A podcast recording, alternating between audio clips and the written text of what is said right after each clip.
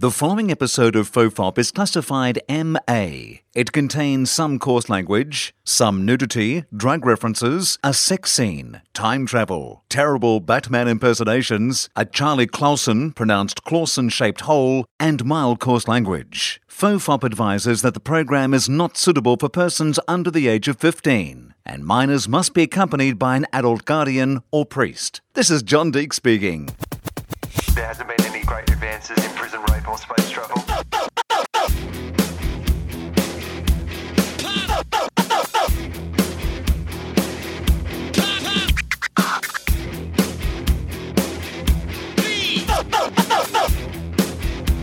The father, the bun, and the holy toast.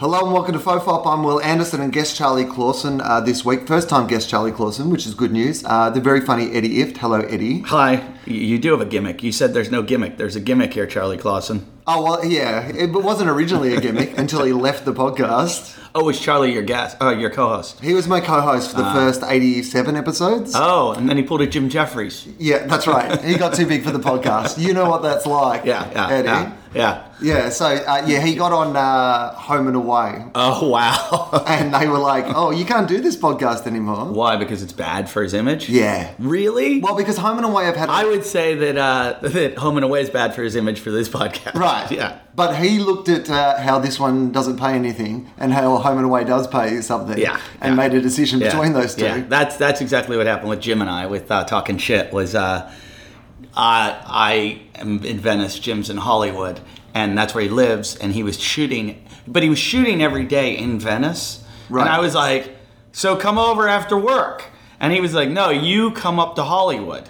And I was like, "No, I'm not gonna." And it was like a couple divorcing over their like work locations. Like Right. one of them's like, "I want to stay in Las Vegas," and I want to stay in Los Angeles. And they bro- so we broke up. It was like a divorce. Yeah, but except you had a divorce over about 20 miles. Yeah, was, there was no way I was. Gonna, I I really do not leave Venice unless there's money involved. Like the Venice, like the beach area. If you said, "Hey, come up," if you had said this is in Hollywood, I would have gone. Ah, I got something to do. I I'll go up there if there's money. Like if you go even the smallest amount, like I'm like, all right, I can justify going through traffic and deal. But otherwise, I'm like, I'm getting like I'm turning into that old man that I just don't want to do any. I turn down more gigs now. People are like, hey, you want? Nope. You want to? nope. Nope. And they're like, but it's a lot of money. Nope. Nope. Well, what you should do if you if you really want to do that is just find like even in your own home or something, but have an area, a garage or something like that. And if someone's willing to offer you enough money to headline a gig, just like hire a bus. And I- so when they like the people get to the gig, you just load them all on a bus And bring them to my bring them out to you. Well, we sell tickets to our show. Talking shit. Um, fans pay up to thousand dollars to come sit in my house and watch the show. Do they masturbate while they watch? We've had uh, well, Jim and I had a masturbation contest one time On air? On air. The two of you? three of us, Jason, who was our Yes. homeless guy that was on the show, we each went to a different room and raced, and to see who could jizz in a bag quickest. And uh, Jim won at, I think he was at five minutes, and I, I came in at about seven minutes, and Jason still hasn't. and we even sent a girl in to help him out, and uh, he couldn't. He couldn't do it, but we had to. But it wasn't just how fast you could do it. Right. We had to have our our bags judged. What? So it was also about. it was like one of those survivor Cons- contests. Yeah, it was consistency, Right. quality. Uh, It wasn't just getting. weight, weight. Yeah, right. Um, and uh, It was how much water you could keep in your mouth Yeah. while you went through the obstacle course. yeah, As well as. yes. Right. And I'm not proud of it. I, the worst part is one day my mom called me, and my mom's the sweetest, nicest Catholic woman in the world, Right. in her 70s, and she calls me, and this is all I get. I found your podcast today. I was like, oh my god. And honestly, I'm not like afraid of my mom anymore. I'm Right. a grown man. But that day, I was just like, I really just wanted to hang up the phone and hide from her for months. Right. For months because I knew, like, I didn't even want to say. Which one did you hear? Mm. Did you hear the gay hot dog eating contest? Did you hear the the um like did, the, the, we have porn stars that come in sometimes. Like we just try to make it as absurd as possible, and I say horrible things that I don't mean, and I just try to make it as crazy as possible. And I, I just was like, I hope she didn't hear the jizz in the bag episode. Like that, that'll be the one I'm most embarrassed. of. What would be worse, though? Um, well, I mean, I imagine she would be devastated because that is like her future grandchildren in Yeah. that bag. I never thought of that. I mean, essentially, she's listening to a podcast Right. where you kill Right, her grandchildren yeah, yeah. in a plastic bag. So, yeah, I can imagine. over and over and over, Over which and- I have. Which, But what would be worse if she was disgusted by that, or if she did listen to the podcast and really, Enjoyed it. really enjoyed it? Well, She's like, finally, someone saying all the things I've thought forever. Um, no, my mom, her sense of humor is like the other day. She goes, "I was at the country club with my friends because we had a going away party for Barbara's moving to Oregon." She goes, and I went to the bar. Paint a little picture for us before we get to this. So, your mum, what did you say? She's about 70? Seventy six, I think. Right, and where is where does she She live? lives in Pittsburgh. She's ultra Catholic. Okay. Ultra Catholic. Like she's so offended that I'm getting married without a priest at my wedding. Like it's just killing her. Right. She wanted me to talk to. Uh, she wanted me to talk to our family priest and that now works at the Vatican. And I'm like, I'm not talking. She's like, he's going to call you. And I go, Mom, Father Ben raped me.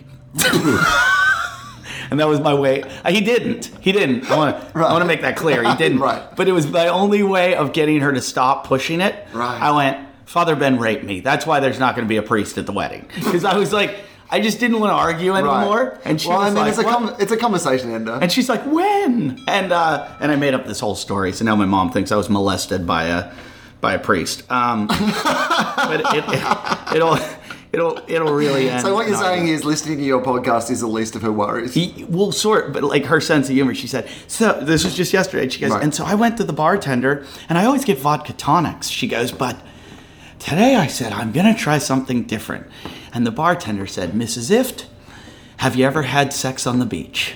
And she said, "I said, wow, that's personal." like that's her Right. sense of humor, and then she thought it was like the craziest thing she's ever said. Meanwhile, she has a son that does rape jokes for a living, and uh, I'm like, how did I come from this, and how, like, just it's it's a very difficult thing. Look, she probably just looks at that sentence you just said and says, at least it has the words jokes in it. You know, things could be worse. Yeah, yeah, yeah. She, yeah, that's true. And and when she comes to my shows, she laughs. And uh, Do you point she, out to the audience? Yeah, like, of course I have to because I'm so uncomfortable on stage, and I'm like, I got this crazy woman in the crowd who made me, and uh, and and then I start saying horrible things, and I'll, then I'll go, "That's a joke, mom. That's a joke," because I'm like, is she believing this? You know, and and and then I'm, uh, and I, I some like she'll hear some of the horrible things I say, and I'm like. I hope she thinks these are all just lies.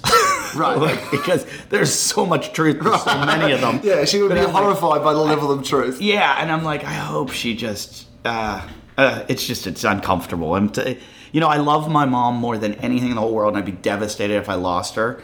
But I keep thinking, and this is a terrible thing to say, how easy my comedy career is going to be when my parents are gone. Right, when all bets are off. Yeah, like there's going to be a whole new me. There's a whole new me. I'm not kidding. Watch the fuck out. And that says something about a guy who, it's fair to say, isn't afraid to talk about things already. No, but I love my parents so much that there's so many things that I do that I'm like, ah, why am I naked right now? Somebody's gonna get a photo of this. My parents are gonna see it. It's just there's so many things I've done where I'm like, if this gets out, if this, ah, I'm just. I can't ever look my dad in the eye, and and the, it's the only thing holding me back. The only thing in the world. Otherwise, I'm going fucking crazy. Insane asylum. It's actually a really uh, funny premise for uh, like if you, if you were ever going to like you know do a TV show, Yeah. I think that would be like this hilarious idea of this guy who's pretty like pretty dark and pretty fucked up anyway, but literally is just waiting for his parents to die before he can really he can really go he's, nuts. he's got the whole act written Right. my my because my sisters i've got three older sisters and they don't give a fuck like Right. they all know i'm crazy and everything and they've seen it all and heard it and know it and i remember one time i was walking out of i used to live with my one sister Mm-hmm.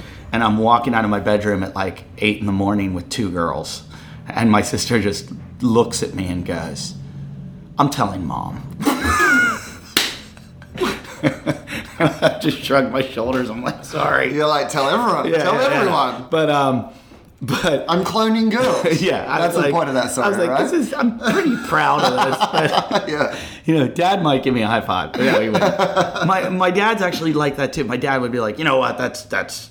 You know, there's no reason for that. You don't. You don't need to do something like that. You know, why don't you settle down and find a nice girl? Right. So they're both very happy that. How do yeah? So how do they feel about the fact that you're uh, about to get married? E- every time my fiance will call my mom on the phone, uh, like from the car, and it'll be on speakerphone, she'll think it's her because we'll be in like her car, and she'll be like, "Oh, hi, darling." She's like, "Are you calling to me to tell me it's off?"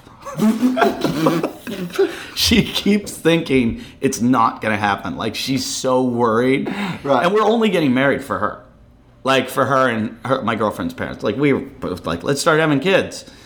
I don't believe in religion. I don't believe in law. I'm like, why would I ever do this horrible shit?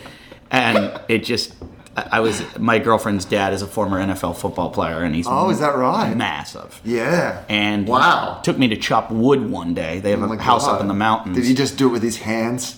His huge muscular hands. I, if you saw the shit this guy can do, Did and he just charge at a tree? He's the guy in. Uh, if you ever saw the movie Invincible with Mark Wahlberg, Mm-hmm. he's Mark Wahlberg's roommate in the movie. Is based on him, Right. And he's talking about the knuckles, how you watch the guy's knuckle. That's him. Right. And uh, Wow. he he took me to chop wood, and he said, uh, "I swear to God," he said, while we're chopping wood. So, what are your intentions with my daughter? And I said, um, I I don't know what you mean by that. I was like, I, you know, I we love each other very much, and uh, you know, so I'm sure down the line, you know, we're gonna, you know, stay together and have a family and blah blah blah. And he's like, so when are you getting married? I was like, well, we've talked about that, and um, you know, like we just think that maybe. And he's like, you're getting married. and I was like. He's like, it's just the right thing to do, and I was like, uh, well, yeah, I love her, and I'll, Right. I'm gonna spend the rest of my life with her. yeah, I want to have children. with Yeah, her. I I go, and, and family's so important to Right. me, and blah blah blah. And he's like, and you're getting married. Married. and I was like, okay, I'm getting married. Yeah. like I knew there was no way out of it. So, uh, so I'm gonna jump through all the hoops next week.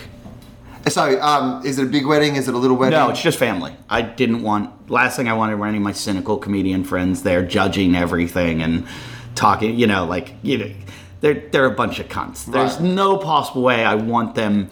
Eh, You know, I'm imagining uh, that Jim Jeffries knows way too much about you to be the best man doing the speech. Exactly, Right? Jim. I, I, talk, I talked to him two days ago, and he goes, "I said, so, and we're getting married in two weeks," and he goes, "Where the fuck's my invitation?" And I went, "Jim, nobody's coming." And he went, "Oh, okay." Like he didn't even know I was getting married. He was Right. he was more like, "What about me? Where?" Am I Like- not on the list? Like he couldn't Yeah. believe that he was not going, and I'm like, "Nobody's coming, Jim. But if they were, you wouldn't be." No. I don't know. I don't know. Like I love Jim, but I don't know if I would ever invite him to my wedding because he would ruin it. he would ruin it. He has that capability of like.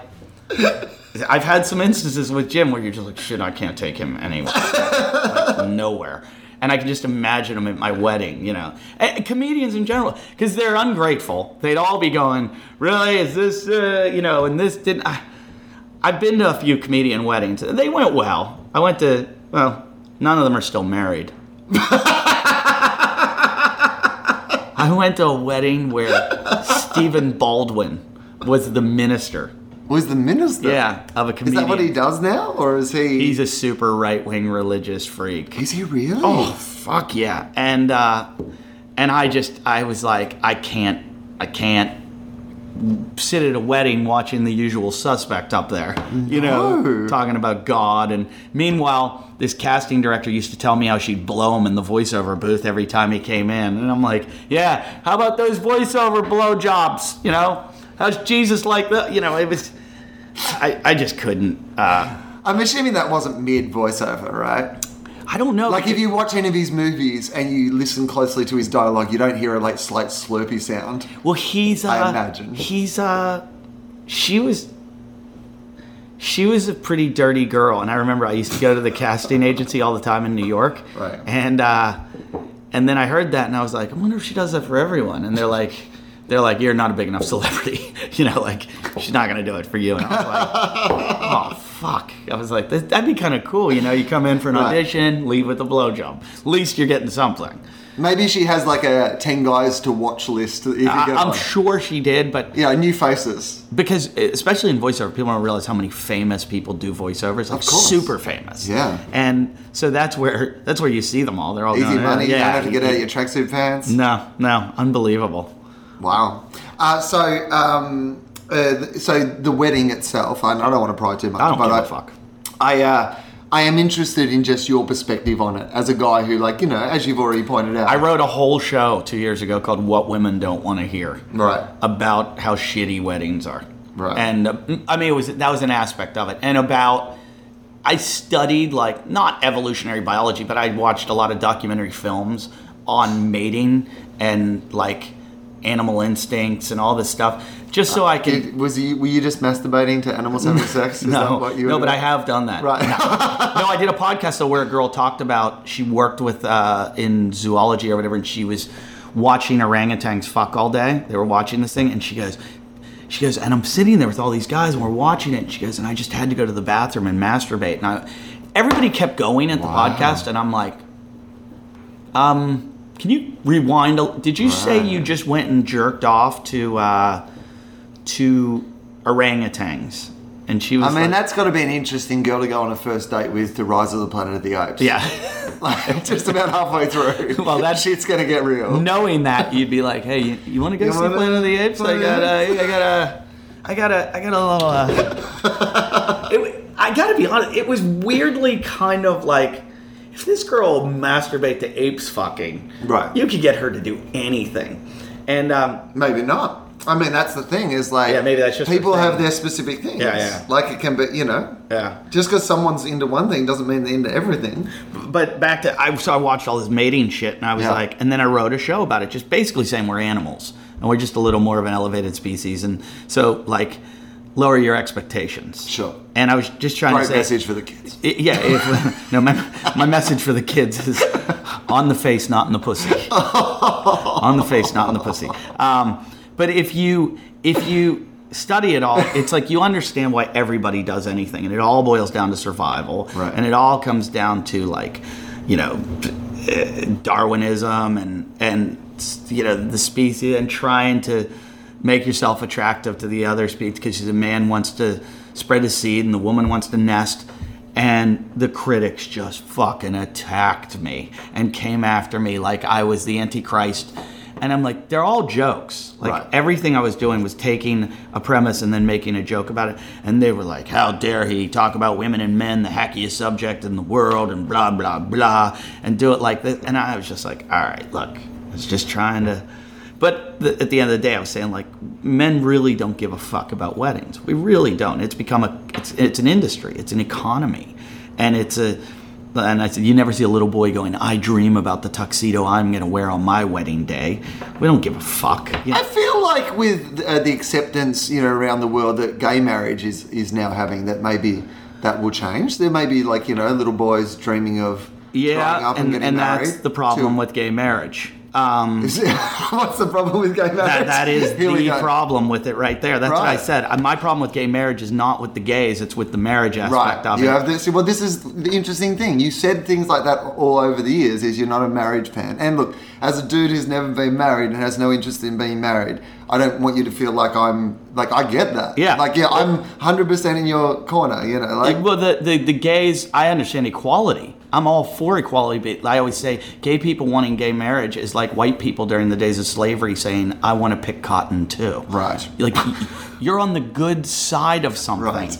You're fighting for shit. Uh-huh. Like, you're, you're fighting, you don't have to do that. And I understand all the legal rights and everything Right. that come along with it, but you're also trying to bring along all the reli- all the other aspects of it that are the shitty aspects of it. Like, yeah, there's some good tax write-offs. Good part of marriage. Um, fucking like uh, health benefits. Good part of marriage. Yeah, give gays all those things, but gays stop fighting for the other shit. You don't need that and the the wedding and all the bullshit and the money that's spent on it. Oh, it's fucking every day. Write another check. Uh, This, th- these are your vows, right? that you're, you're running us through now. These are your vows. My, I, No, but it's interesting because obviously, despite all that, right, you still like you know love her enough and want to be with her Oh, sure, sure. that you're also willing to go. Hey, here's a thing that I've talked about. The Yeah, idea yeah, that yeah, I'm not into this. I'm And yet I, am so into you Yeah, I'm that I'm willing- willing to go through something that I consider to be a complete nutter fuss. I think that like family's really important to me. Like I can't imagine being a shitty dad. Uh-huh. I just couldn't do it. I just couldn't do it. I, I thought I could when I was younger. I was like, oh, I'll be a fucking shitty dad. Yeah, I can I'm be a like, there's a there's a place for shitty dads in this Right. world. Shitty dads make great art.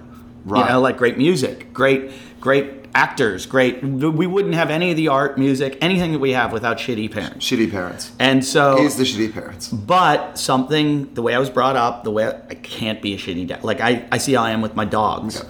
And last night I felt bad. I came home from dinner and I took them down to the beach and ran them for an hour because I felt bad that they were in for four hours while I was at dinner. I just have to. There's something about me that takes priority. It's Right. like you don't want those dogs to grow up to be strippers. Yeah, and I, I'm going to be the way with kids. So the last thing I would do is fuck up a family. Yep. And so I think I didn't settle down till I met the girl that I knew was right for like. I say this all the time Yeah. to people. Like when people talk about this idea of re- relationship deal breakers, right? Mm. The, the thing that they don't understand is when you meet someone, you're willing to break a bunch of your deals Yeah. if they're the right person. Yeah. And people don't really appreciate that. Yeah, I- they feel like it's got to be, we've all got to be on exactly the same page and everything's, but it, it doesn't really have to be. I, I've had a bunch of friends say it to me where they go, um, "You meet your wife when you see your kid's mother." oh, like right. you you see the woman that you would want mothering your children because I, I dated this this so fucking hot stripper for a while. Right. and she was crazy and we got into trouble all the time and it was fun and she was funny and all this Sure. stuff. And one of my friends said to me he goes you know you're asking for the biggest nightmare in the world. I said what? He goes she's gonna get pregnant. You know that. And he goes and then you're gonna have a kid with her and she's gonna be a horrible mother and you're gonna resent her so badly because you were brought up differently and you just care about your you're going to care about your kids and she's not and you're going to hate her and you're going to get divorced and then your kids are going to suffer through the whole fucking thing. And he's like and I was like he's totally right. And he's like don't get her pregnant. He's like you, you're going to get her pregnant. Don't fucking get her pregnant. And I was like wow. And I survived it. And she was a nightmare. Like you know like but fun. So much fucking Right, fun so that's what you were going through. Yeah, but and, every- yeah, but and every- there's one of those like Yeah. back the other way, like girl to guy. Like you know, you see sensible, nice girls who actually just need a sensible, nice guy. but they date the asshole but they date an asshole because they like that. that excitement. You know, yeah, they yeah, like that- being. You know, That's that's why I say Right. on the face, not in the pussy. right. I feel like that you have a lovely message to share with people, Eddie. But it, sometimes I disguise Language with the- yeah, yeah. That's what I try to do. Can I, uh, and again, uh, we can stop talking about any of this when it gets too personal, but I, I, I, I am interested in the idea of how you guys met. Did you know straight away that Yeah. it was. Well, no, no, no, no. I met her in Australia, and uh, she's an American. She was living in Australia, and I knew uh, she had a boyfriend, and I just so I stayed friends with her. Uh-huh. And I, when I first met her, I'm like, wow, that girl's hot, and blah blah blah, and uh, you know everything. And then they're like, oh yeah, she's got a boyfriend. I was like, oh fuck. But she, I would see her at this cafe that I go to all the time in Bondi, and. Um, and so I just made a friendly relationship with her, and I had to do some photo shoot, and I asked her to do the. I needed to get some clothes for it, and she went and did it because she was a fashion stylist. And one day she called me a couple years later and was like, "My boyfriend and I broke up," and I was like, "Ding, ding, ding, ding, ding, ding, ding," and she was like, "I got a puppy. You want to see it?" And I was like, "Of course I do," and I just, and just from there it just started. Uh. So, do you think it was advantageous uh, the fact that you met where you had to form a friendship first? Do you think the nature of your relationship might have been different if, like, you know, you just both both been single and like? I, I don't know. I don't know. I knew like day one, like when she broke up with her boyfriend, like our first date, I'm like, I'm gonna marry this girl. Right. I just knew like it was, and Uh-huh. everyone said it was too easy. Right. It was too easy. It was the most accommodating thing in the world. Like someone Interesting. just going, here's your whole life for you. I will take care of everything. And in return, I felt like, well, I'll do the same for you. It was just, when people say it's easy, I like I'm like, oh, shut the fuck up. It was easy. It was easy. You know, she just everything was like, how can I make? Where every other girl was like, what can you do for me? This girl was like, what can I do for you? And made me go, oh, what can I do for you? So like, And were you open to that straight away? Like, were you open to that idea? Because you're a guy who, like, you know, you travel around the world. You like, you know, you like your own life. Like you've set up, as you were talking about earlier. Yeah. You know, you live in an area of the world that you enjoy living in. You Yeah. try to live a life that you enjoy. Were you open to the idea of like, I had gotten over all the like crazy, you know, like I've, you Yeah. know, geez, I've, uh, I've, I've been a bad boy, and uh, I've, I've gotten around, and uh, and I was just kind of sick. I was like, how much of this can I do? I've, I've done it enough, and I've, and uh, and it gets old, and that's I like, even now, you know, I'll see girls, and I'm like, wow, she's hot, and I'm like, but at the end of the day, I'm gonna wake up and have a nightmare on my hands, you know, or so. Blah, I just, I'm, I'm done. As you get older, I think you just take less and less risk, and you're like, I'm, I'm not taking any more risk in that, in that category.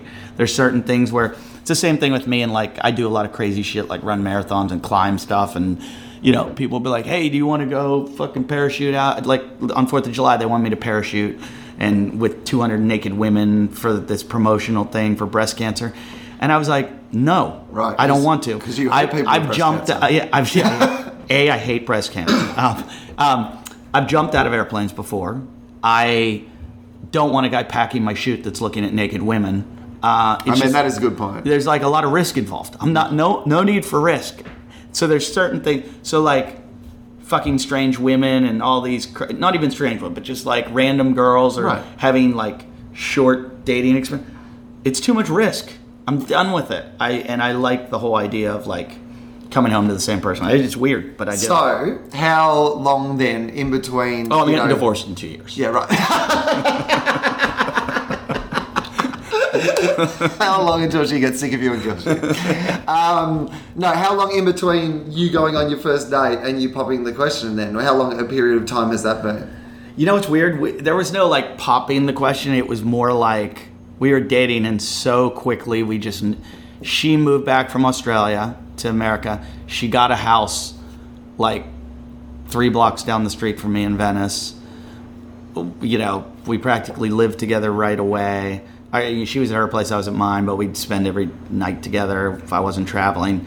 Um, she had a dog, I had a dog. It's like they became like it was like having kids. It was like the Brady Bunch and our kids. Sure. mm, You had a mixed dog family. Yeah, and Yeah. then uh, and then it was just like it just kind of went into oh we're ready to have kids now, and uh, her that's when the dad and the chopping wood and you know, and then I thought I thought once I got her pregnant and uh, I was like it, I was like, you know, I want to have kids right away. Like, I want to have Right. kids now. But so I, I would have been like, cool, kids.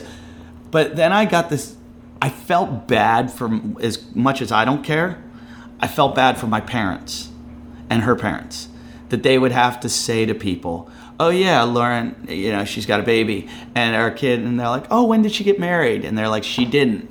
And n- not, Right. I don't give a shit about Yeah, any of that no, no. stuff, but I know that's important in their life Right. and that's gonna put them in a bad position. And I was like, I'll fucking do this dumb ceremony just so that they don't have embarrassment. But that's a beautiful insight that you have just made there that I don't think a lot of people sometimes, I think sometimes in this world, people do things despite the fact that they don't lose anything out of or it would make someone else happy, that sort of thing. Like you've chosen to go, well, I'm not really into this, but I know that it will stop like people I Other love people, having yeah. this like Yeah, thing that it's, is uh, important to them. it's kind of a what I think it's John Stuart Mill utilitarianism. Right. It's uh, the greatest good for the greatest amount of people, and it's like it, the only thing it's doing for me. I mean, I don't like the, the the whole build up to this wedding and the hoops I've had to jump through and the papers I've had to sign and all the fucking red tape. It, she's been really good about it, so I don't have to deal with it. Uh-huh. But it just has been it's a lot of crap. Like I had to go meet with the minister. And he started asking me questions. He's, like what sort of questions? because he, wanted to write his kind of Ah, about knowing you guys. And he was asking me questions like what what do you what do you you know what do you like most about Lauren and I was like her sweet vag you know like I'm I just was like, dude, just say, do you promise to love, honor, Right. respect till death? Oh, you're married, but and I, you could give him your credits. Yeah. You could just. you might have seen our next uh, this guy, this guy got booed off BET's Comic View. Uh-huh. Uh-huh. So uh, it was that, like, I just didn't want to go through that shit. And but if I can suck it up so all these other people are happy, I'll do it. Like, di- I don't think I'm going to feel any differently two weeks from now than I do now. I don't. I think it'll be oh oh. Now I'm legally bound to you. I mean, I actually think that puts actually a little bit of stress on the relationship. You do? Little bit, little bit. Um, because uh, I don't know, but I hear this thing about it makes you work through some bad times because you go, look, it's so much trouble. It's like it's like my house. Like right now, she wants to buy a house, and I, I love my little house that I have down in Venice, Uh-huh. and I probably love it just because I don't want to move. Right. You know what I mean? And that's, I think right. probably a lot of marriages stay together because the guy's because like, they're like, oh god. I don't want to go through this divorce shit. Exactly. Yeah. yeah. There's so much paperwork. Yeah. I probably would never get divorced because of that. I mean, I am not good with like sitting down and doing all that. It's really funny, man. It's really funny. Um, So, when, like, so when are you getting married?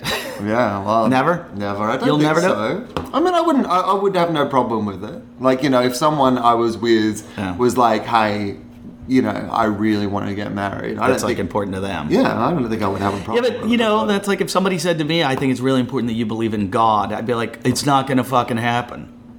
You know, I'm not gonna. It, you can't change my belief system, and that's Right. kind of how I thought. Although I God was. is imaginary and marriage isn't. Right, true. So- well, that's how I felt though about the marriage thing. I was like, it is kind of imaginary and it is kind of bullshit and it's not necessary. And why? My whole life is simplicity. And why are you going to make me do things?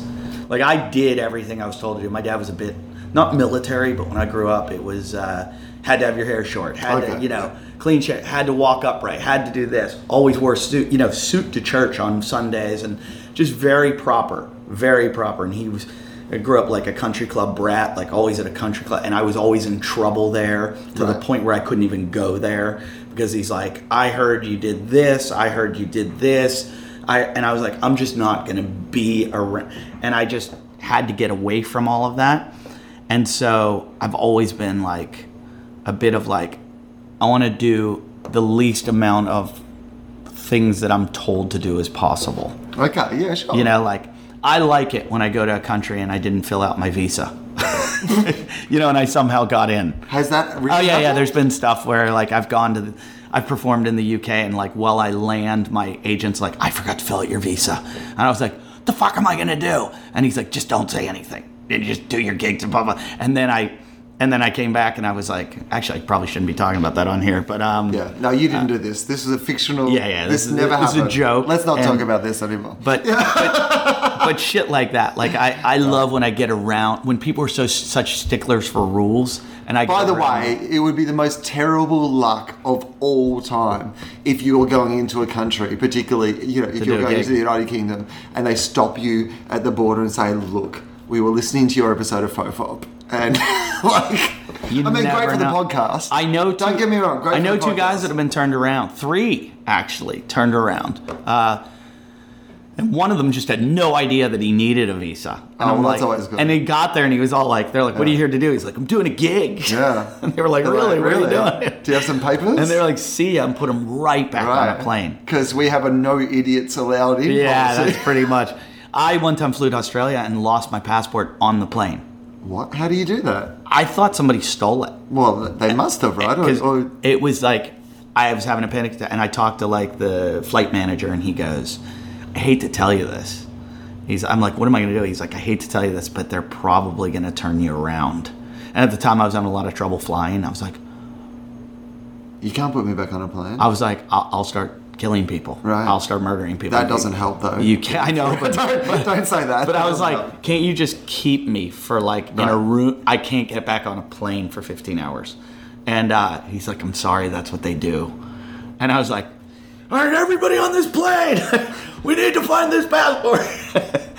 and uh, And they found it. it was like four rows behind me. What, It well, on must have got fallen on the floor, and then people just kept kicking it back. And uh, and the guy that it was under was sleeping, and you know, on like some fucking hardcore sleeping drugs, and didn't didn't look for it. And uh, I was just like, oh, this would have been awful, awful. I mean, that's one of the things that people don't understand about because a lot of the time when you're touring to places, you don't necessarily have a visa for the whole time to be there. You might have a visa Yeah. for like going to a festival or going to a specific Yeah, thing. yeah. And you know, about 15 people have been involved in that process, and somebody might have fucked something up. I've had some little fuck ups, weird shit where it's like they had to extend the visa, and then like I remember I went in one day and they said, "Listen, we're closed tomorrow because of public holiday, but that's when you have to come because that's when your visa ends. So technically, you're gonna be here past your visa." But I okayed it, but you're gonna have to write a letter explaining why this happened. Then you write the letter, and they're like, "We don't know what you're talking about." What are you And you're talking like, about? oh fuck and you're like oh great you just ruined my chance of ever getting into a country again I have um, uh, every time I go, come into America, they always ask me to tell them a joke. oh like always and it's always like one of those things where you're like is this a test that I am a comedian? Like because I've written it down there. Like if I don't tell you a joke, are you going to be like, well, you don't know any jokes, fuck off, or like, Oh. I'm like that is just. But I guess maybe in that situation, I don't because I had a mate. they're bored Right. they're bored They're fucking with people, their job right? is awful They're bored and they fuck with people, yeah right? i had a guy in australia i got there just last time i went he goes oh he got, I thought he knew. He goes, "Oh, you're a comedian." Yeah. And I was like, "Oh yeah, you know." And he was, I was like, "How'd you know?" And he goes, "Uh, "You wrote it down right here." Right. And I was like, "Oh." well, that is a good way to know, though. Because I've had it a bunch of times where, not in America, I never get recognized here, but in Australia, I'll come through and they're like, oh, hey, it's you. And I'm like, no one knows my name, but they're always like, it's you. Yeah. And, uh, and then you get that, like, a little bit of preferential treatment, you know? They're like, hey.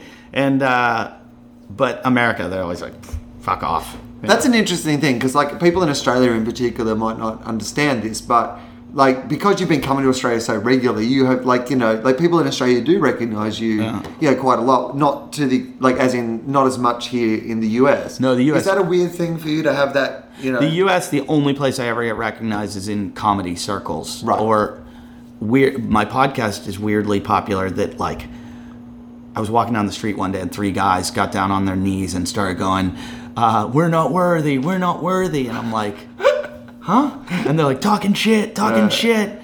And I was like, "How do you know what I look like? It's a, it's a, you know, a podcast, Right. And but if they're loyal fans, like if they love know it that much, yeah. they've done some investigation. But I was like, you, you like my podcast that much. And, Right. and I'm always amazed by it, but you know, it's probably what keeps us doing it. I've done 270 episodes or something, and that's probably why. Because they are, the fans are diehards. It's not like, it's not like the exposure. When I hang out with like one of my famous friends in America, it's like, really? Are you that? Like, like, we're walking down the, like, we can't walk down the street. Like, you're that famous.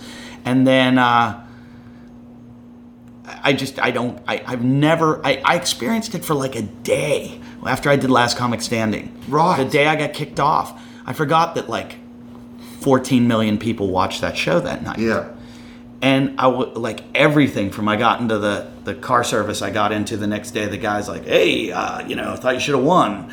To the guy at the airport carrying my bags. To like people on the plane, and I was like, "This is what happens when you're this famous." right. Like, except for actual fame, like for famous famous people, yeah.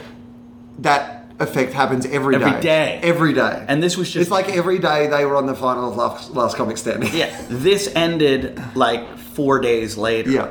Because you were top of mind for a minute. Yeah, e- exactly. And then the next week, it was like, you're out. Yeah. Whoever's still on the show. Yeah. And and it's also it's a fame like it it's it's a weird. I think shows like that. It's a weird kind of fame that's like ultra famous because like somebody like Christopher Walken. It happens every day of his life, so people aren't going to be like, "Holy shit, it's Christopher Walken!" Right. But because somebody's newly famous, you can go after them.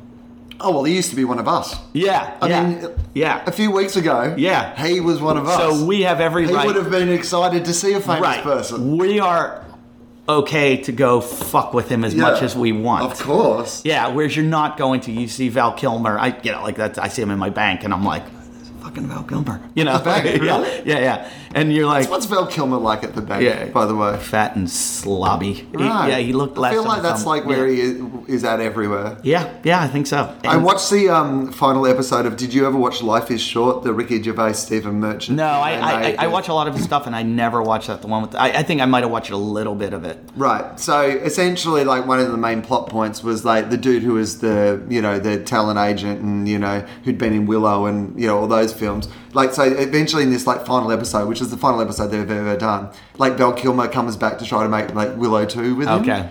But and it's really really funny. But in that way that you're still not sure if Val Kilmer's in on the joke or not. Oh, wow. Like you know, in that way you were going either he's a genius who understands why people mock him and he's Yeah. beautifully playing that. Yeah, yeah. Or they've just gone be Val Kilmer and he's not quite in the same way as when Gary Busey was Yeah, I was on just thinking Gary Busey. uh, Celebrity Rehab or whatever Yeah. it was and thought he was there to help, not Well, a friend of mine, show. a friend of mine who does my podcast all the time, uh, Adam De La Pena, did uh, did a show called "I'm with Busey," Oh, and it was a Comedy Central show. Weirdly, uh, the funny thing is we're friends because I had a pilot on Comedy Central that didn't get picked up, and his show did. Right. And all the same people worked on my show that worked on his show. And they're like, we're, we're shooting another show too right, now. And I heard the name. I'm like, like that's going to get picked up. and uh, sure enough, that one did and mine didn't. But it was just his pitch. He told me his pitch. He went in, he goes, so they're like, so what is it? He was like a nobody at the time. Adam was. He was a writer for The Man Show or something. He goes, um, so I'm obsessed with Gary Busey. And uh, so I'm going to make friends with him and I'm going to follow him around and he's going to do crazy shit with me. And I'm just going to like, we're going to say, hey, let's do this. And then we're going to do it. And they were like, done. That's That's, a a show. show. And it was hysterical. Here's a giant novelty check we pre-prepared. because Gary Busey was fucking crazy. He is and, crazy though. And he'd be like, "Hey man, here's what we're gonna do. Um, there's this cliff right off the side of my house here in Malibu, and we're gonna tie a rope, and I'm just gonna hang off the rope for a while."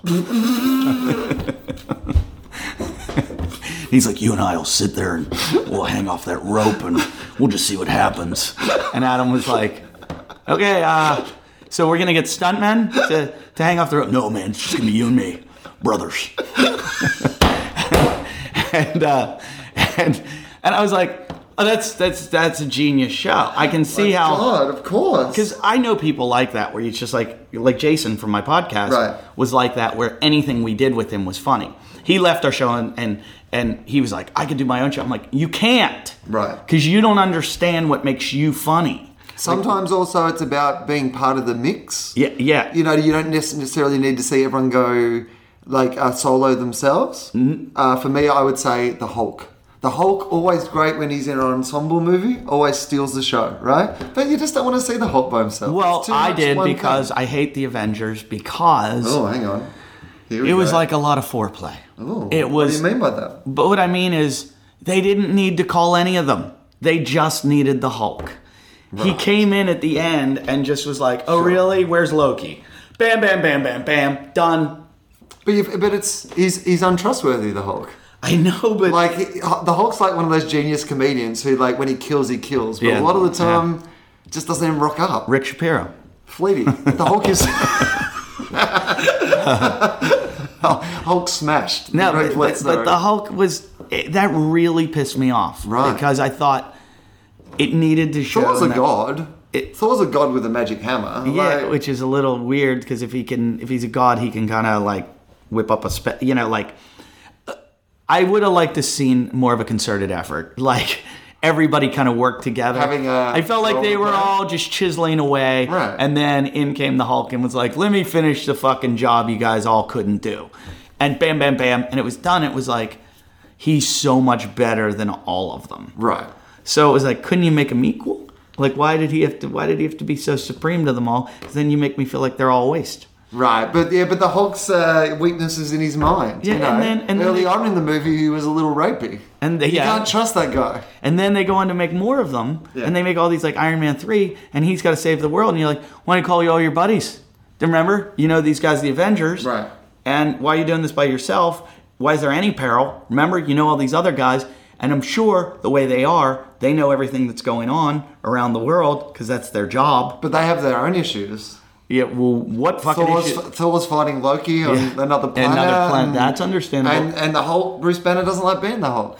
You know? that makes sense. So makes he's off, you know, like hiding in India Did they again. Uh, did, did they do that in Iron of- Man three? Is that what the story was? Well, they didn't acknowledge it, but there was like the whole in Iron Man three. There was a lot about how traumatized like Iron Man had been since what happened in The New York. Avengers? right? So you know, there was a little. See, I couldn't see it because I was upset. I was like, you can't go solo. It's like David Lee Roth. You, you can't go out on your own after you win Van Halen.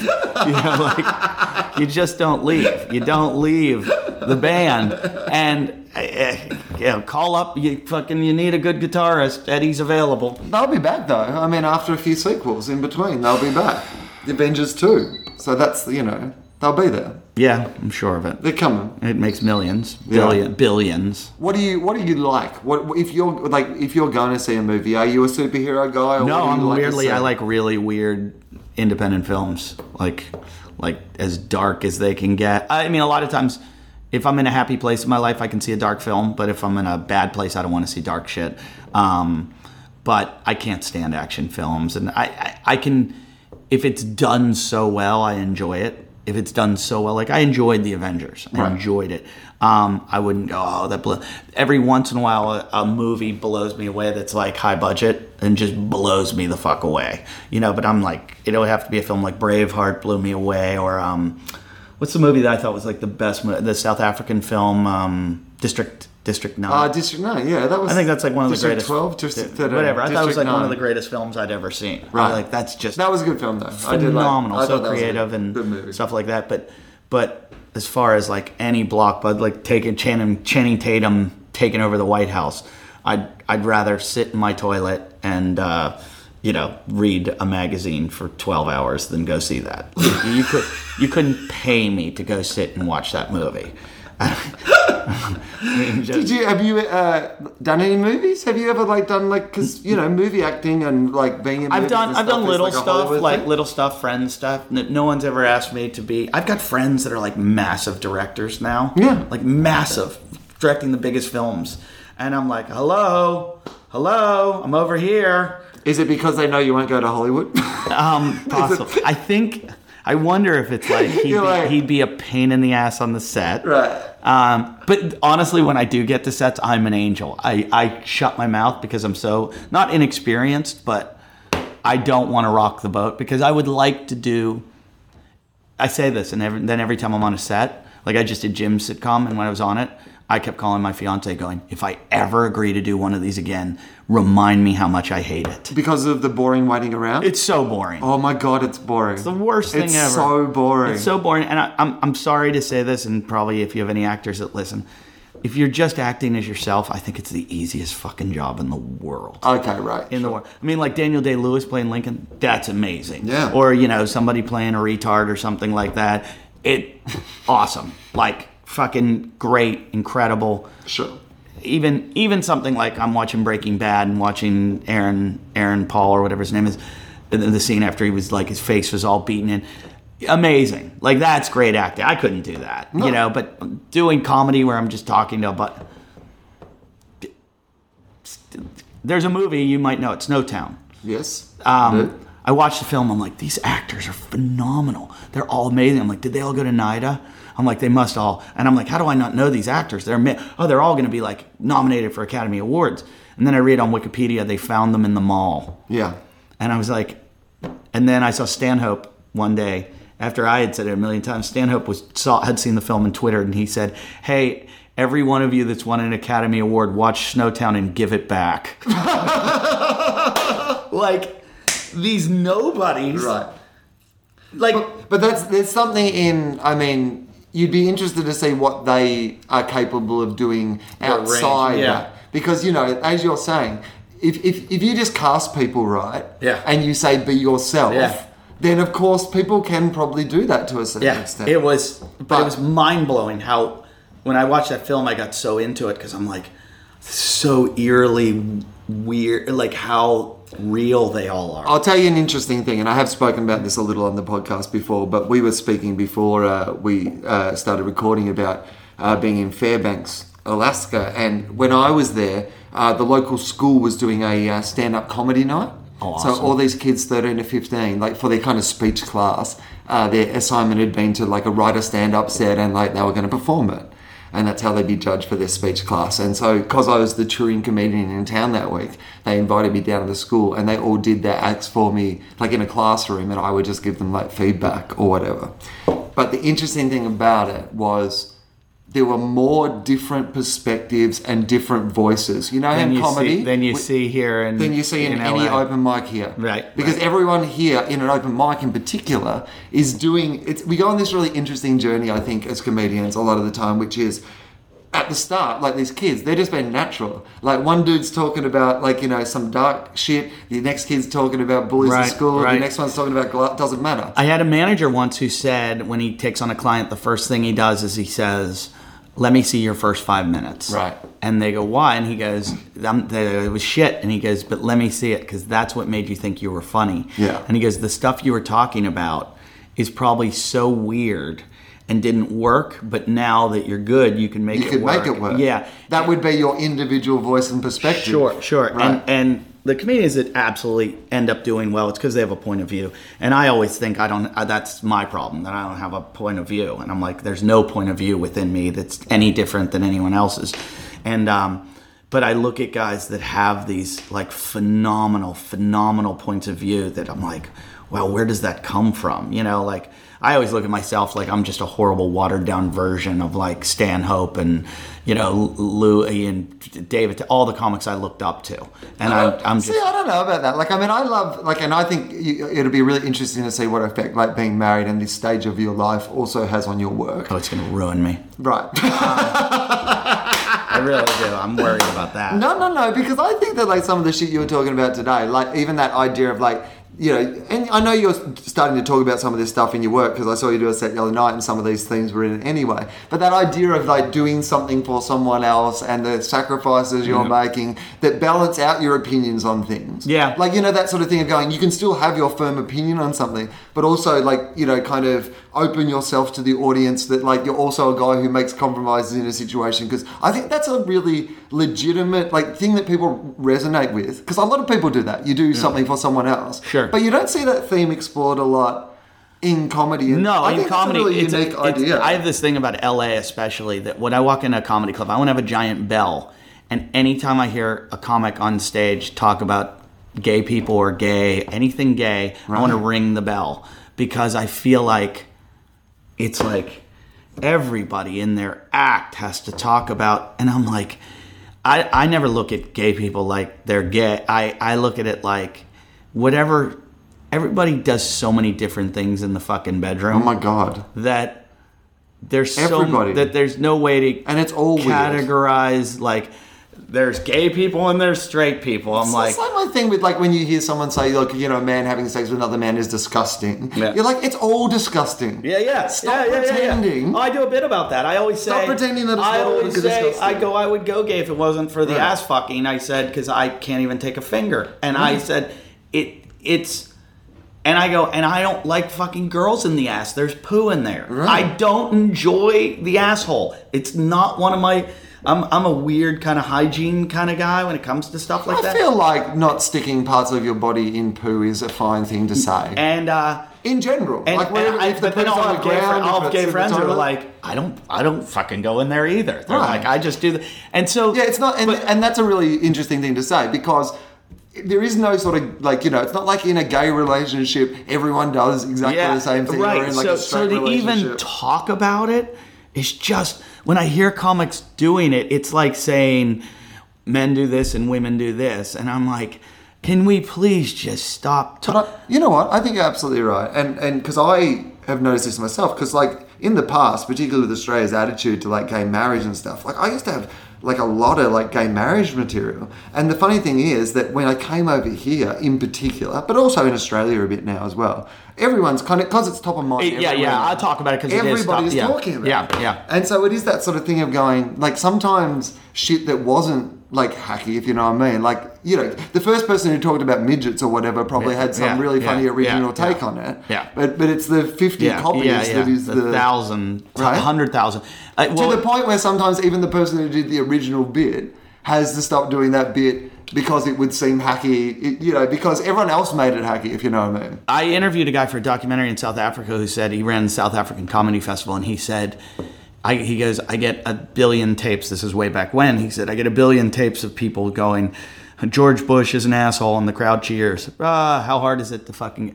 And he goes, I'm looking for the one guy that gets on stage and says, I love George Bush and, and and George Bush is great and he goes and then does a joke about why and that's what I did and he goes you know that's why he goes I found you because my thing was if everybody's going this way I want to go the opposite that's why when I talk about gay marriage I, it's easy to get on stage and go hey I'm I'm a, I'm for gay marriage who's not that speaks in public like Right. when's the last time a guy came on and bashed gays on stage no so I will I mean, it's a fair point. Like, you know, you're in an arts club. Yeah. You know, Yeah. watching art. Exactly. Like, So I go It's a on- safe space for. So for fun, I go on and I go, I'm completely against gay uh-huh, marriage. sure. And and just as I would go, and my point of view on George Bush was, I'm not going to lie to you guys.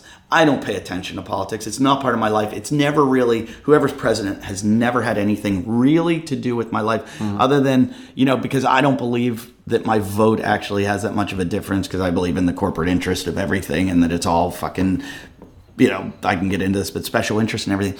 So what's really important to me? It's it's fucking tabloid stuff to me. So who's funnier is important to me.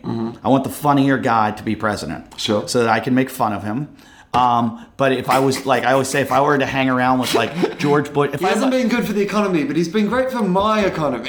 if, if, if I had a choice to hang out with, say, George Bush or uh, Barack Obama, I really think I'd probably rather hang out with Bush Interesting. because I think I could get in more trouble with him. Right. I think he'd go around and like you could get him to fall off the wagon and be like, "Let's go smash some mailboxes." And I feel like it would depend on whether anyone would ever find out about it. Yeah. Because I feel like you're absolutely right on your instincts of like, you know, you'd probably better get it fucked up and do something yeah, yeah, crazy yeah, yeah, George Bush. crazy shit. But I kind of feel like if no one was ever going to find out Obama would do it. Obama would get up to some. Like, Yeah. I mean, he partied at college. yeah, but you can. I feel like but you can kind of he see, called Jay Z. as much as I you know, think, there'd be a yeah, party. and I think Bush was a total douchebag. Right. But I think, yeah, yeah, but Obama would do the the the. the yeah, I go to this nightclub. We're gonna go to this club. It's Right. there's a good DJ. Bush would be like, I know this place in the woods. they're ma- they're making moonshine. Sure. You might see someone get killed. Yeah. You know, it's like I'm gonna have a story Right. after hanging out with Obama. You're gonna be like, oh, that was a nice night. You Right. know, I would have taken a date on that night. Yeah. Where Bush, you're gonna have. So that was my Right. perspective on it, and it was just like, fuck, you know, like. I, I, I just, it's so hard to have a point of view. It's so, But it's but isn't the whole point of having your point of view that your point of view has to be what your point of view really is? is correct. Like, But I mean, a lot of my problem time- is that I think my point of view is generic, But and I'm like, but isn't like could you not look at that the other way? Sorry, I'm not like meaning to, but because I find you know. I found a lot of what you've said today really, really interesting, and I think it re- would resonate a lot with a lot of people because I think that all the things you're talking about, the compromises, the you know what you are and what you were and what you want to be, and yet what you know, all those sort of balances. There's such interest. Everyone goes through those struggles. I Yeah. don't think it is generic. I think it's universal, Yeah. and I just think your perspective on it, like people will sit there and go, "Well, that's not exactly how it happened for me," but I know the exact. But have you ever felt like this? There are times when I'm on stage and I'm giving off my point of view, which is my real honest Sure. point of view, and it's not going great. No. It's, it's not going well at all. And. I'm starting to think, oh, this is only my point of view, Yeah. and no one else thinks like me. Right. And not only do they not think like me, they don't find what I think interesting. Like they're like, oh, you have this really radical point of view that not only is it radical, we don't enjoy it. Right. And we don't see any Sure. Uh-huh. merit in it. And we don't think you deserve an opinion. and that's how I feel on stage. Right. I'm like, Well, that is. I mean, I can understand how that will put you off. I go for that's that's the struggle 90% of the time. Where I'm like, I think I got a really good fucking point here. Right. And that everybody should be going, hey, this guy's right. like like I'll see Stanhope and he'll be in like you know his audience finds him. They uh-huh. all go absolutely. This guy's point of view is so unique, and he's he believes. And same with Jim Jeffries. He believes what we all believe. And, and and it's a niche market as big as they are. Sure. it's still a very small niche of people. Like Oh, no, no. you look And at it's a very I mean- I mean, specific audience. I mean, they're both atheists, and in America, you've only got like you know Right. eight percent of America, and I, I'm off on that statistic probably is atheist. Yeah. So they're already pulling from a very small percentage of people, but yet all those people have gone to them, and I'm like, where's my niche that also thinks like me? Oh, they don't. Oh, I'm the, I'm the only one. like no one thinks these things. That's uh, I mean that is a good point. Maybe you should keep them all to yourself. Yeah, that's what I'm starting. I'm starting to think I'm a sociopath. I think sometimes though it's those little moments or whatever they are, and I I've been thinking about this a lot recently because I was trying to do that thing of going, what's the most honest thing that I could talk about on stage? And sometimes you think that's got to be like some big fucking deal, right? But I've got this thing about how sometimes, for reasons unbeknownst to me, I sometimes try to control birds. Like if there's birds around, like I will just sit there and see if I can control them. Like, and I don't think that I can control birds. I don't like think, but I don't know why. But I do it. Do you mean women or birds? No, I mean Like birds? actual birds. I've tried that with things like try to telep- telepathically. Right, just to see if you can, right? Yeah, yeah, yeah, and see like I've tried it with my dogs. I've tried all kinds of stuff like that, and I'm like, no, doesn't fucking work. Right. Doesn't work. So, but the interesting thing. But it did happen once with a retarded kid. I swear to God, I had this experience where I'm like, he knows what, he knows what I'm thinking, and there's been there's there's things about like Provenza told me this thing once about where there's these people that believe this whole thing about like developmentally delayed children or blah blah blah that they're actually have like a sixth sense, and Right. I had this They thing. weren't just watching the X Men movies, were they? Well, I was having this thing with this kid, I'm like, and I was starting to get scared. I'm like, Right. he knows what I'm thinking, and he knows I'm thinking that. I was really high at the time. Right. That But- may be an but- important ingredient of the story. Yeah, I forgot to mention that. it, it was a really bad experience. I probably shouldn't talk about it. Yeah, that was. He probably tells it very differently. Yeah, yeah, yeah. You remember the time that, Yeah. despite the struggles I've already have to overcome, Yeah, yeah. that really high guy just Yeah, stared at me yeah, like yeah. we were. yeah. we just stared back and forth at each other. Yeah, it was. It was. He's like, please never leave me around that guy again. No, well, his mother was with him to make sure. Hey, uh, Eddie, if your podcast is called uh, Talking Shit, Talking shit on Talking iTunes. shit. It's Talkins Hit. Talkins. Oh, yeah, nice. Yeah, because they won't let us have They won't let you say shit, right?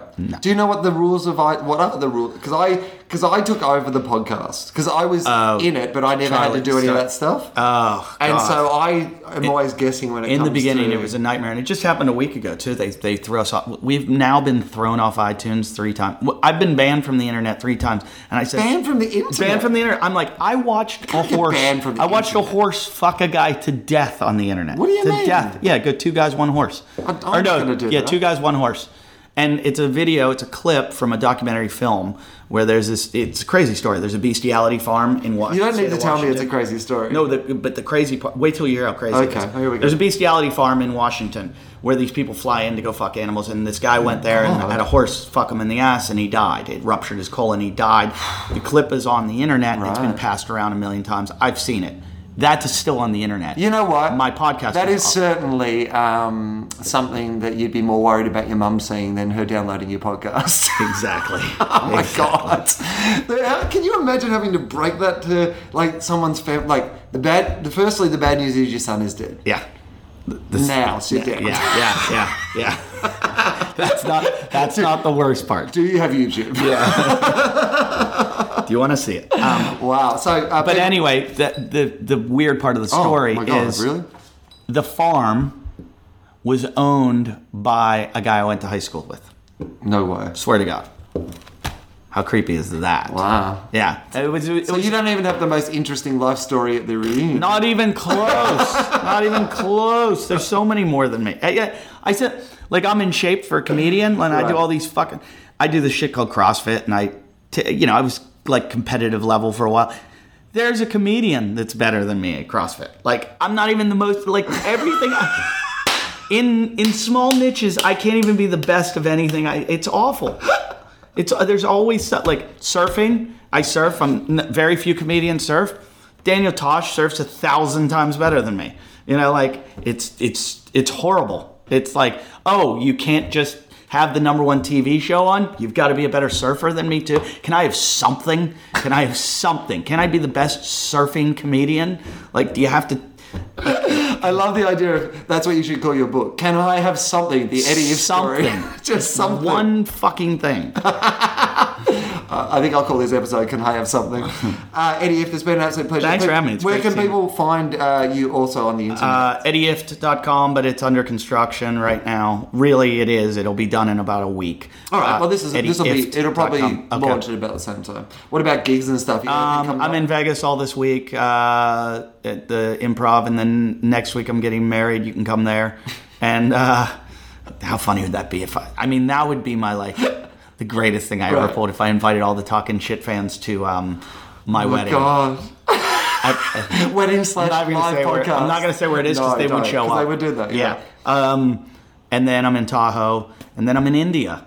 If you have any fans in India, Uh, yeah, we have people listening in Yeah, I'm- India. I'm going- Whereabouts in India? Are you I'm going to Mumbai, Delhi, and Bangalore. Oh, okay, great. Well, we have uh, some a bunch of Aussie expats Yeah, in particular yeah. who listen in India, so Yeah. go and check out those shows. that, and- um, uh, I'm just going to give the quick uh, uh, plug to the LA Podcast Festival where I'm doing the first live uh, FOFOP if you are in LA. And uh, I have uh, shows on sale in Sydney, uh, in Perth, and in Canberra in Australia um, as well. So um, I'm only doing a couple of shows in each of those towns, so getting quick. Um, those tickets are already selling pretty fast in the places they are on sale. Anything else you want to say before we go, Eddie? Nope. Oh, said enough.